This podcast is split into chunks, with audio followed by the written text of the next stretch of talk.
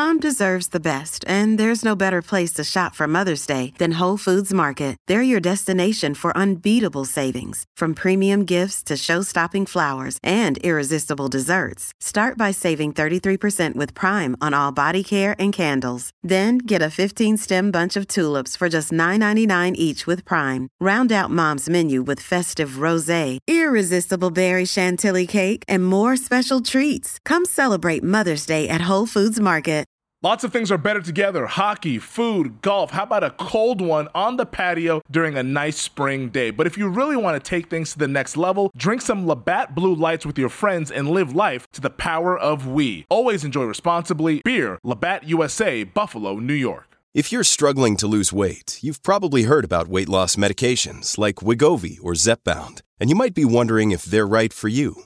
Meet PlushCare a leading telehealth provider with doctors who are there for you day and night to partner with you in your weight loss journey. If you qualify, they can safely prescribe you medication from the comfort of your own home. To get started, visit plushcare.com slash weight loss. That's plushcare.com slash weight loss. Plushcare.com slash weight loss. Hey, it's Ryan Reynolds, and I'm here with Keith, co star of my upcoming film, If, only in theaters, May 17th. Do you want to tell people the big news? All right, I'll do it. Sign up now and you'll get unlimited for $15 a month in six months of Paramount Plus Essential Plan on us. Mintmobile.com slash switch. Upfront payment of $45 equivalent to $15 per month. Unlimited over 40 gigabytes per month. Face lower speeds. Videos at 480p. Active Mint customers by 531.24 get six months of Paramount Plus Essential Plan. Auto renews after six months. Offer ends May 31st, 2024. Separate Paramount Plus registration required. Terms and conditions apply if rated PG. All right, once again, thanks to everyone for checking us out here on the GM Shuffle. We are cranking out episodes, four episodes in eight days. So we appreciate all the support from all of you. Once again, go to Apple Podcasts where you can subscribe, rate, and review. My man Will Folger was listening. He said he loved the passion from Mike. He loved the line particularly about the Patriots. They're going to just coach the shit out of him when it comes to Mac Jones. Well, speaking about the shit hitting the fan, that would be Aaron Rodgers, who will not return to the Packers under GM Brian Gutekunst. Could also hold out of camp. This is the latest, as the reigning MVP is reportedly contemplating retirement as a way of forcing a trade, and team president Mark Murphy has all but confirmed as much by acknowledging the Packers are very aware of the issue with their longtime signal caller. So we all knew there was issues, Mike. We just didn't know what it was specifically, and now we know it's Rodgers and Gutekunst, uh, a source in Rodgers' camp that he's willing to weigh hardline options at his disposal, from refusing to show up for offseason activities to holding at a training camp and possibly retirement. Now.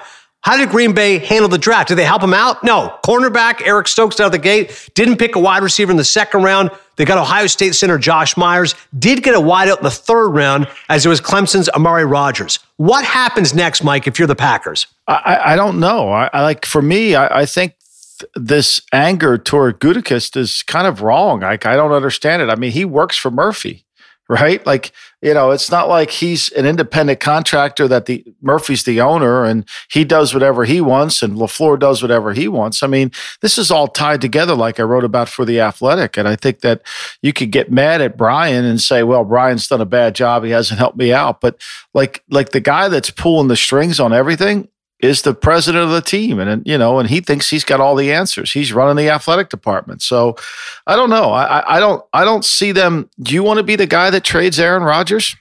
No i mean if you're mark murphy do you want to be do you want that on your you want that blood on your hands? I mean because you're not gonna you're not gonna be that's a small town. I mean, you're not going to be able to go to the supermarket and put the sausage in the goddamn, uh, you know, or the bratwurst into the uh, c- cart and not get hammered. I mean, you must well live underground. I mean, come on. I mean, how, what are they going to do? They got to go make nice. They got to go play nice. They got to go talk to him. Got to put more money in his pocket. They got to do what they should have done all along. I mean, Gutekunst doesn't control the money. And he walked down the office and said, "Look, I want to pay this guy ten more million dollars a year." They, he doesn't have that authority. Like I, I, I think so often titles of people in the NFL confuse who really has the authority. I think it really confuses you. And, you know, the fans just don't know. Like the fans don't know. I mean, they think that, you know, that Brian makes every call and that Murphy's just, no, I mean, it, it's, you got, you, it, the, the NFL is, as, uh, as Cheech said, they got a lot of buffers, a lot of buffers. Murphy could be sitting there like Frank Pentangeli and try to answer some of the questions because there's a lot of buffers. Like Cheat said, there's a lot of buffers. And nobody knows, like the mafia, who ordered the hit. You know, nobody knows who who really wanted this. Nobody knows. It's all kind of clandestine and you know three shooters in a in a, in a in a triangular configuration. Who's you know who's got the bullet? Who doesn't? You know, like it's perfect. It's plausible deniability. The CIA shit. I mean, nobody knows. I mean, nobody knows. People take the blame for it you know, but they they don't. Uh, I don't know no Michael Corleone. I got no issue with him. Uh, Frankie Pentanzi, by the way, Michael V. Gazzo was nominated for Best Supporting Actor that year. Three of them were nominated for Best Supporting Actor, including obviously Lee Strasberg and John Cazale. I'm telling you, if you look at great supporting actors, Godfather 2, three of those guys of the five nominees were from one movie. Sorry for the tangent, Mike, but you brought up Frankie Pentanzi. I love him. No, I, who won it though? Did he win it? Who won it? Who beat? Who could? Who could have beaten Frank Pentanzi's performance? Michael V. Gazzo I did not win. recall. Yeah, I, I know he definitely did not win. I'm going to get it for you by the end of this podcast, but I know it was definitely not him and it was not the other two. It was not any of the Godfather 2 guys. Think about that. Three of the five nominees were from one film, and none of those guys actually won Best Supporting Actors. Ridiculous. Amazing, unbelievable. Yeah. Anyways, Unbelievable. uh, John Houseman ended up winning for The Paper Chase, I believe, if uh, Wikipedia is to be correct. Jesus Christ.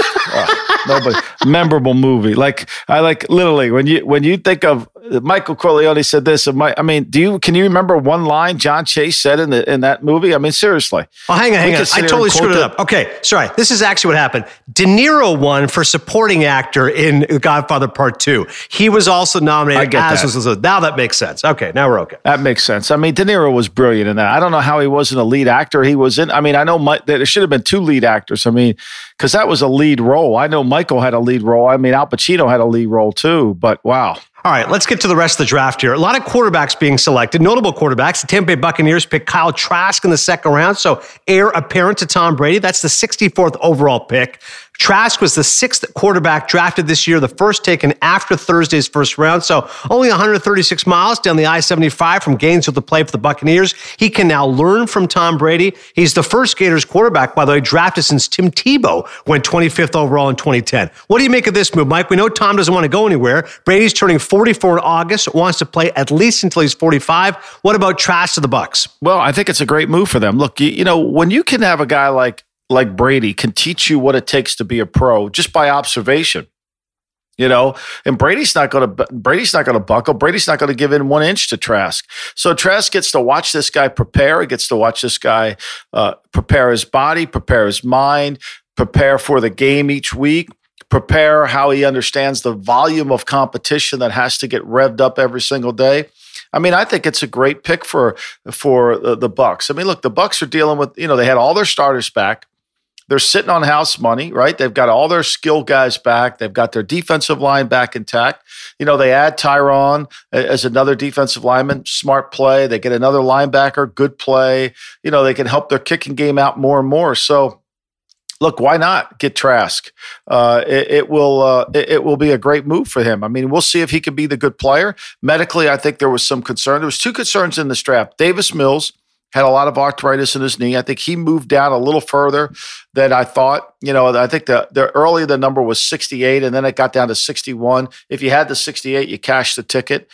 And I thought it was interesting too, AD, how once Trask went at the bottom of the second, that all of a sudden, you know, Mond goes and Mills goes. And to me, that's that's what happens in drafts. You get your quarterback and that's it. Yeah, let's get to those next two guys you mentioned. So Kellen Mond goes to the Vikings. So this could be the post Kirk Cousins era. For the record, Rick Spielman, GM, came out and said Kirk's our starting quarterback. There's no competition there. Mond is 21 years of age, finished his career at Texas A&M, all-time career leader in passing yards, passing touchdowns, and total offense. Kirk Cousins is 32. He's been the Vikings quarterback since 2018. He's under contract for the next two seasons.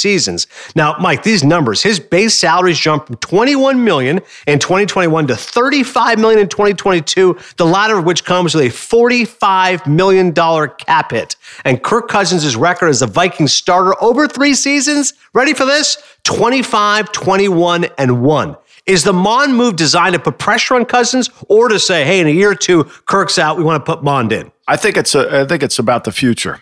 I think it's about look, we got to get somebody in here that we feel like might have a future. We could see if he can develop in this play action pass scheme. We're going to keep running this style of offense, which will help Mond because Mond isn't a great read the progression. He's not a great anticipatory thrower. So it's the perfect fit for him. He goes in there, a lot of play action, uses athletic skills. I don't think he plays fast enough. But I think the interesting thing about Cousins is, you know, and we debate this and and there has been so much talk about the third pick in the draft. And I really think that in what really went down in San Francisco, I'm not buying AD. I am not buying that it was Trey Lance all along. I'm not buying that. Anybody, anybody you talk to in the National Football League that has eh, that has sources that talks to, they weren't buying that either. Like they could come out and tell you that they can. The, the Niners can say it was Trey Lance all along. That's a crock of crap. They traded up to get Mac Jones, and the outside pressure became really bad. And here's how it's ties to Kirk Cousins. Kyle Shanahan made it very clear when he was in when he was in when he was in when his dad was in Denver. Brian Griese never felt like he got a fair shot because everybody was against him. And then when he was in Washington, he felt like everybody was against Kirk Cousins, and he never got he got blamed for everything. And I think those two instances is why there was a flip. Now, Peter King uh, is going to uh, talk to a lot about this. I'm sure he's going to write some of this in his column tomorrow. That's going to point towards this direction because he had conversations with Kyle Shanahan. So I do think that the effect of the quarterback and the pressure on the quarterback made this pick change. And that's how it's tied to Cousins. Because Cousins, we know he's overpaid. We know he's making too much money. Can he actually can he actually, uh, Mond, can he actually take this away from him? I doubt it. I really do. It's going to take some time, but they have time to do it. So that's more of a move for the future. How about this one? The Texans, they take a shot finding their future quarterback, as you alluded to, Stanford's Davis Mills in the third round. So we know there's obviously a lot of uncertainty around Deshaun Watson. He's currently facing 22 civil lawsuits alleging inappropriate conduct, sexual assault. So Houston uses their 67th pick on Mills. He started just 11 games over the last two seasons. He did have a 92.8 total QBR in starts against ranked opponents over the last two years. Third best in the FBS. Stanford guys, I'm sure he's smart. What do you think about the Texans here, Mike? Is this, hey, in case stuff goes haywire with Deshaun, or again, is this a move of the future? Well, I think that, you know, the Texans, I think, look, Nick Caserio knew that the, the, the Patriots were on Mills. And when the Patriots took Mac Jones, they there was no need for Mills, right? They didn't know it. And why wouldn't you take? And once Mond went, once the other guy went, once Trask went, what are you going to do? It's the perfect time to take a quarterback. So, uh, what are you going to do? You got Tyrod Taylor on the roster, right? You got him there. You you sign Ryan Finley. You know, you know that's not that's not going to be really a long term effect. And you've got to really believe that you really have to believe that there's a good chance that Watson might not play this year. No one knows. No one knows for sure. And because no one knows, how do you how do you not prepare yourself? Mills is a kid who's got a lot of skills. He's a drop back passer. He's a highly rated kid coming out of high school. He's got all the intangibles you want. He's got some arthritis in his knee that I think pulled him down in the draft because he's had two operations on that knee. He wasn't very clean medically, and I think that's why he wasn't the next quarterback. I think that's what happened to him. But I mean, people want to fault Houston for making this pick. Yeah, they have a lot of needs. I don't disagree with that but they don't have any idea about what's going to happen in the future. They just don't. Um, nobody does. I mean, anybody who says they do is lying because these cases are going to through. Plus, we don't know what the NFL is. 22 cases is a lot of cases. And the NFL is going to have to do something. Now, what is will happen is whatever guarantees are in Watson's contract can become null and void because of the violation of the conduct. Once that ruling comes in, then all of a sudden the Texans can can can walk away from the guarantees because he violated the code of conduct that's in the contract. We'll see how that all goes through.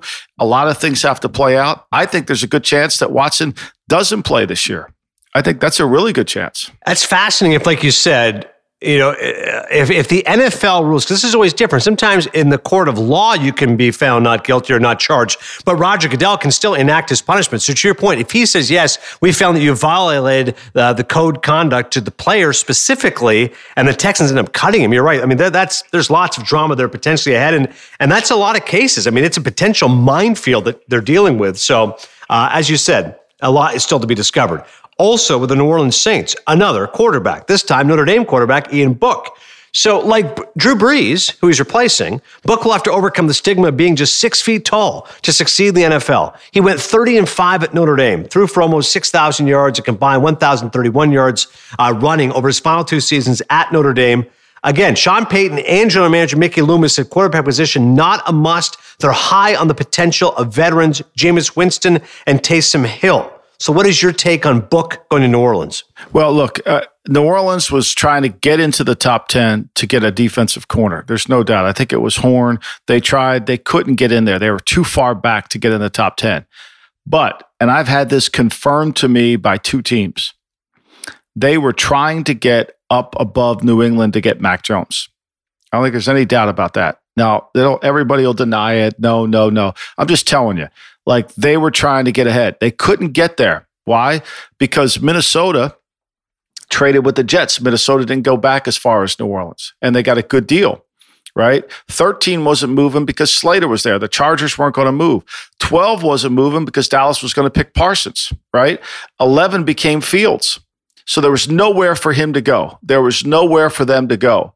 And I don't know if the Saints called New England to try to trade for that pick or if they knew New England was going to just take Mac Jones. But here's what I would say. Here's what I would say for a fact. Okay. And I've had this told to me by four, at least four people in the league. Okay. Sean Payton loved Mac Jones. If Sean Payton loved Mac Jones, Josh McDaniels loved Mac Jones, and Kyle Shanahan liked Mac Jones, Mac Jones must be a pretty good player because I think those three guys know how to evaluate quarterbacks. Well said. Certainly a good pedigree there. And one more quarterback to discuss before we take a quick timeout. The Colts picking up a late round quarterback. 218th overall pick. It's Sam Ehlinger, the four year starter at Texas. 94 passing, 33 rushing touchdowns. He's fairly limited as a passer, Mike. Most people think it's a long shot he'll ever be an NFL starting quarterback, but maybe he could be a backup, get some playing time, a Taysom Hill type role. Carson Wentz, we know, is the starter. Ehlinger is going to compete with Jacob Eason, 2024th round pick, as well as recently signed Jalen Morton. What's your thoughts on Ehlinger? Well, I mean, literally, I think these are the kind of guys that can come in and play well in a spurt because they're not overly gifted in terms of their talent level, but they have instincts. And I think in Frank Reich's scheme, I think he'll come in and give them give them a good a good showing. I think they'll coach the hell out of them. He's got to get his body stronger, and it gives him time to develop. He can compete with Jason Eason, Eason in time. I mean, look, the kid's smart. He's got the one thing you can't coach. He's got anticipation, and if you have that, you got a chance. He can. He's got instinct and anticipation. I think those are two strong qualities to have to start off with. Wentz is obviously the guy. We'll see if Ehlinger can at least get a little bit of playing time at some point. After the break, we look at teams around the league to discuss notable draft picks, what needs to address this summer. That's next. The NBA playoffs are heating up, and so is the action at DraftKings Sportsbook, an official sports betting partner of the NBA. With same game parlays, live betting, odds boosts, and so much more, don't miss out as the NBA postseason winds down. I mean, these second round playoffs have been unreal, and we have the conference finals now on the horizon. Make sure you get all those futures bets in before the value disappears. And if you're new to DraftKings, you got to check this out. New customers bet 5 bucks to get 150 in bonus bets instantly. Download the DraftKings Sportsbook app now and use code SHUFFLE. That's code SHUFFLE for new customers to get 150 in bonus bets when you bet just 5 bucks only on DraftKings. The crown is yours.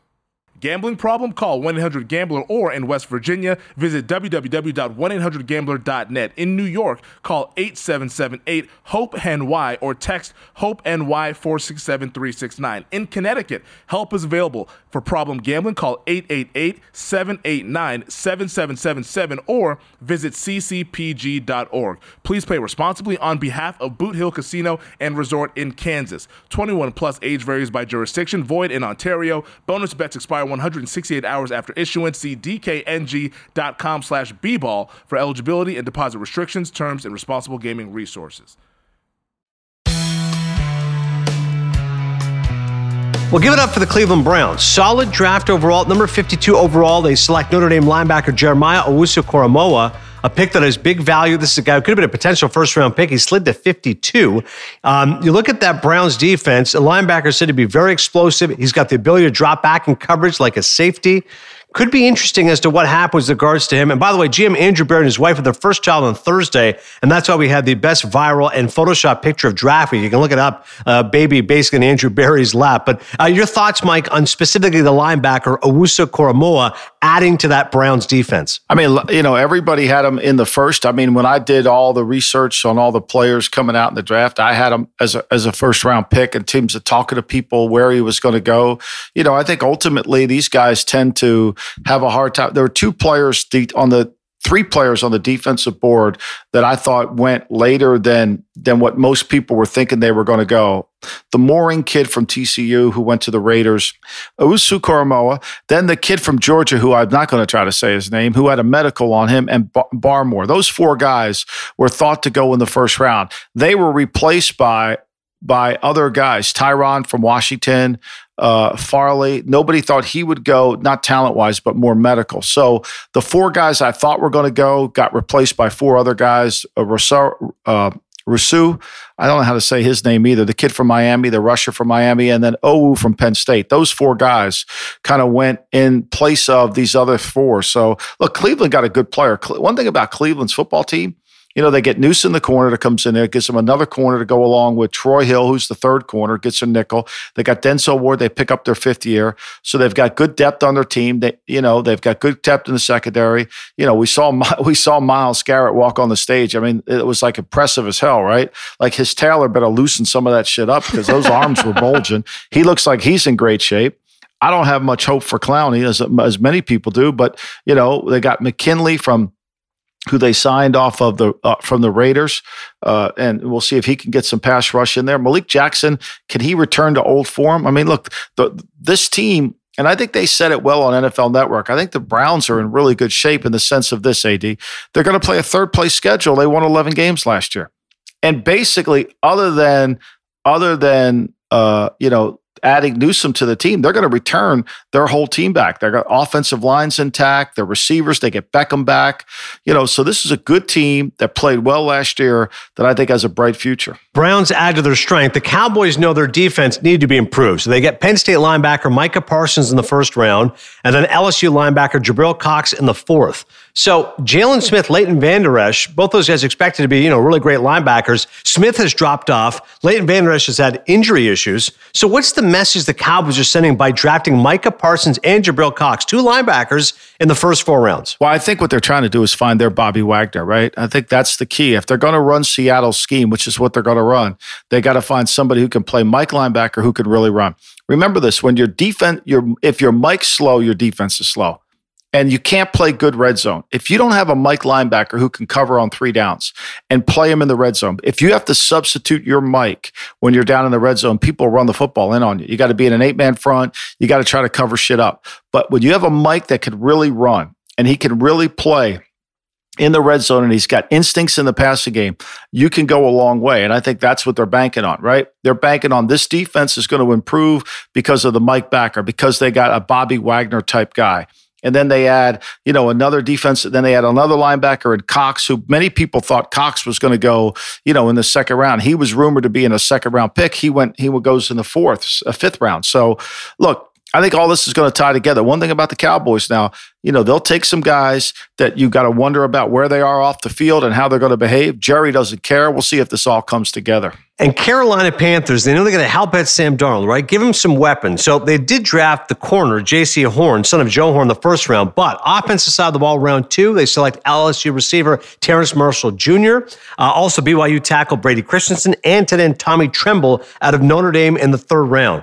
I think Darnold has a chance to still be really good, Mike. I think with the Jets, as you and I have discussed, a lot of turnovers, but I don't think he had a lot of help around him. The Jets were a horrible team, and he didn't play at his best. With Carolina, he's got a good coach and Rhule. They're adding weapons. I think he has a chance to still be a really good quarterback. Your thoughts on the, what they did as far as drafting a tackle in Christensen, but also Marshall and Tremble? And and I wouldn't forget this Tommy Tremble kid. I mean, this guy's really good. He's an outstanding blocker. I mean, he can set the edge and he's physical, and I think he's going to help him in the passing game as well. So they got the receiver. I think what what Rhule did in this draft, if you follow what he did, is he ended up it ended up costing him nothing for Sam Darnold. He moved around. He ended up with way more picks than he ever was going to have, and he gets Sam Darnold basically for free by just moving around. I mean, they're going to pick Tremble at the top of the third. They get him at the bottom of the third.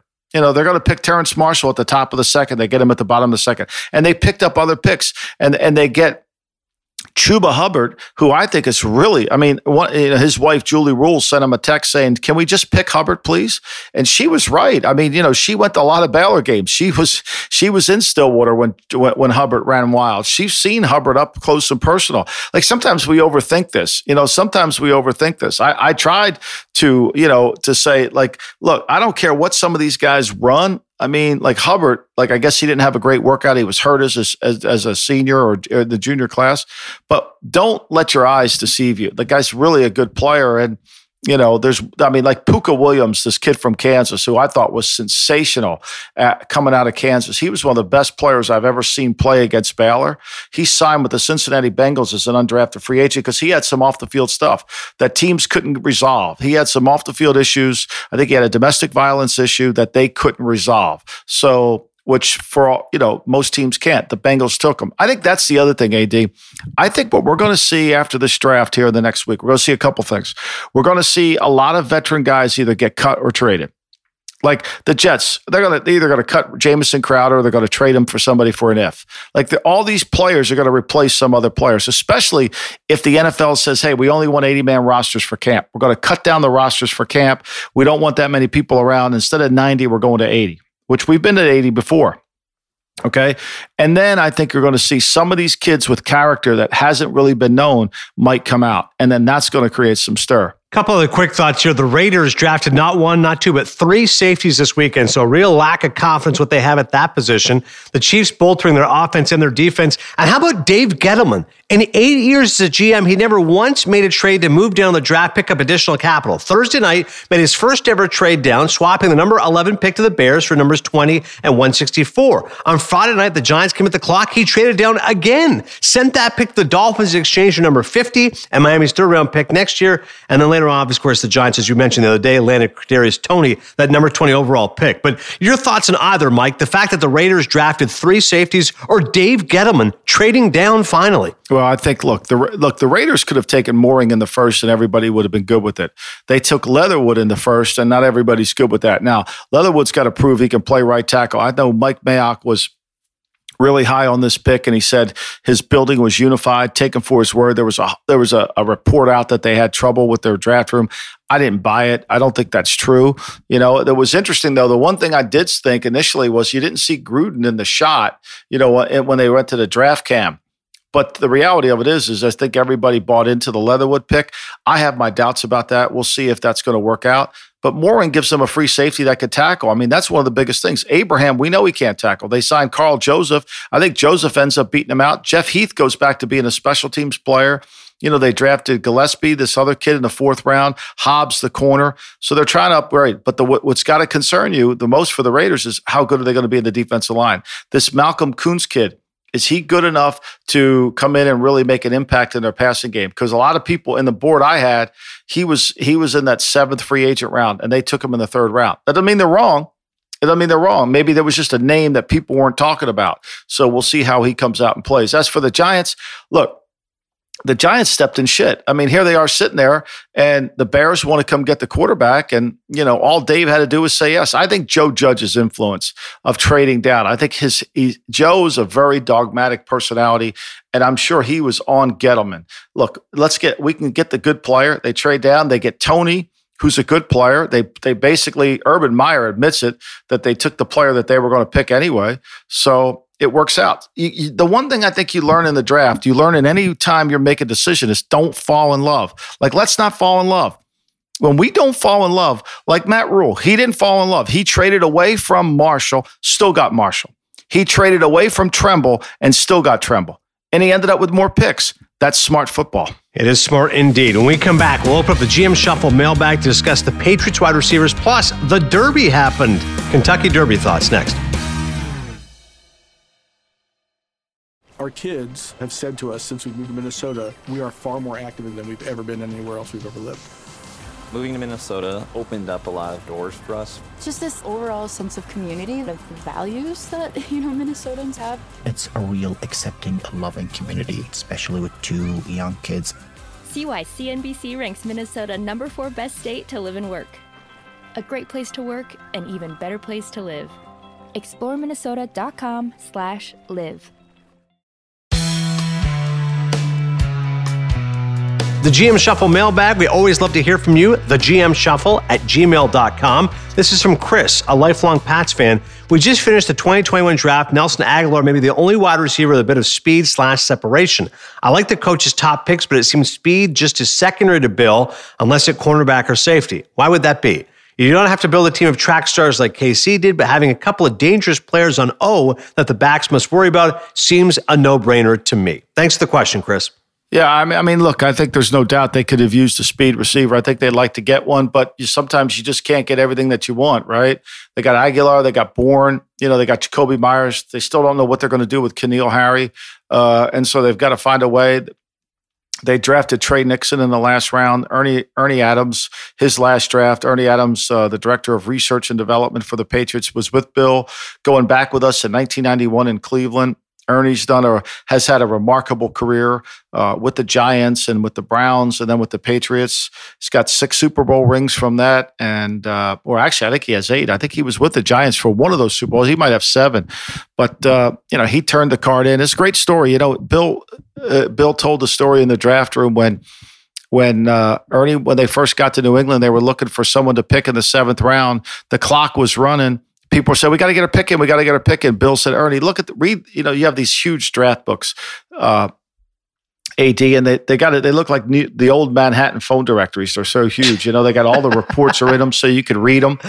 And and Ernie sat there and went through the reports and looked at them and basically said, "Hey, build and I, and I think they passed like four teams passed on the Patriots in that round. And the next thing you know, Ernie says we should pick David Givens, the wide receiver from Notre Dame. They picked him, and Givens had a hell of a career for him. So they let him make the Tre Nixon pick at the end of the draft to send him off on his career. Great career that Ernie had. A loyal, loyal confidant to Belichick, and. Uh, has been a really instrumental in a lot of the things they did there. So, look, I, I don't see them being able to get all the needs that they had. I'm sure they could add more to it. Getting the quarterback was critical.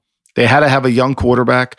I think Stevenson, the young running back, we talked about players that could be traded. Sony Michel could be traded because Stevenson replaces Sony Michel because Damien Harris is the bat, is the man there. Damien Harris is really a good player. So between Harris, Stevenson, there, is there any room for Sony Michel? We shall see. And then defensively, I thought they did a good job. They got one of the better tackles in the draft, Christian Barmore, and then they've got the Ronnie Perkins kid. So I, I, think Dave Ziegler and the and the staff there, Matt Groh, Eliot Wolf, I think all those guys did a good job of of helping kind of this is a first draft the Patriots didn't trade down, which was the smart thing to do because this draft wasn't filled with a lot of talent. As always, send your questions to us. You can tweet us on social media at M Lombardi NFL, at Adnan Esferk, and at the GM Shuffle. Last thought here, the Kentucky Derby. Mike and I have now been doing the GM Shuffle together for two years. I remember that because we're now in April, or excuse me, May of 2021. I remember when we first started, we were talking about Bob Baffert, who wins again. Trainer Bob Baffert is now on a record breaking seventh Kentucky Derby.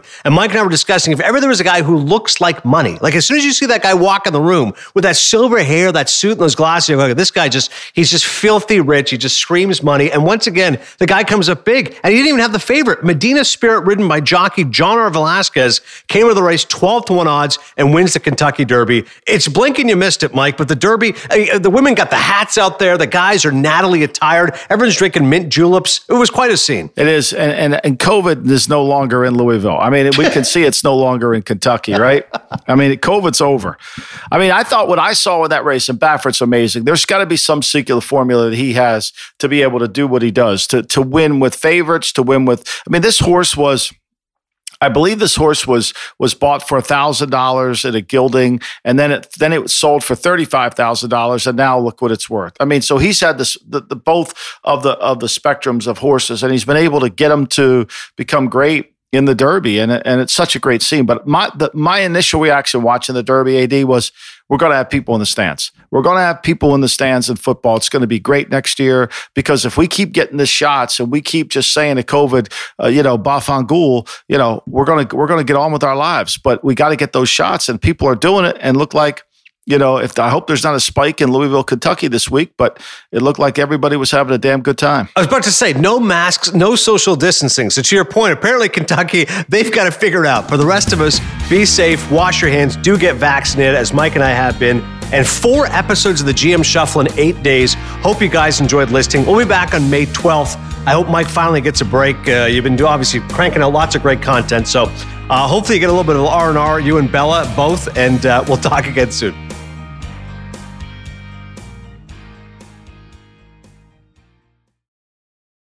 Our kids have said to us since we moved to Minnesota, we are far more active than we've ever been anywhere else we've ever lived. Moving to Minnesota opened up a lot of doors for us. Just this overall sense of community, of values that, you know, Minnesotans have. It's a real accepting, loving community, especially with two young kids. See why CNBC ranks Minnesota number four best state to live and work. A great place to work, an even better place to live. ExploreMinnesota.com slash live.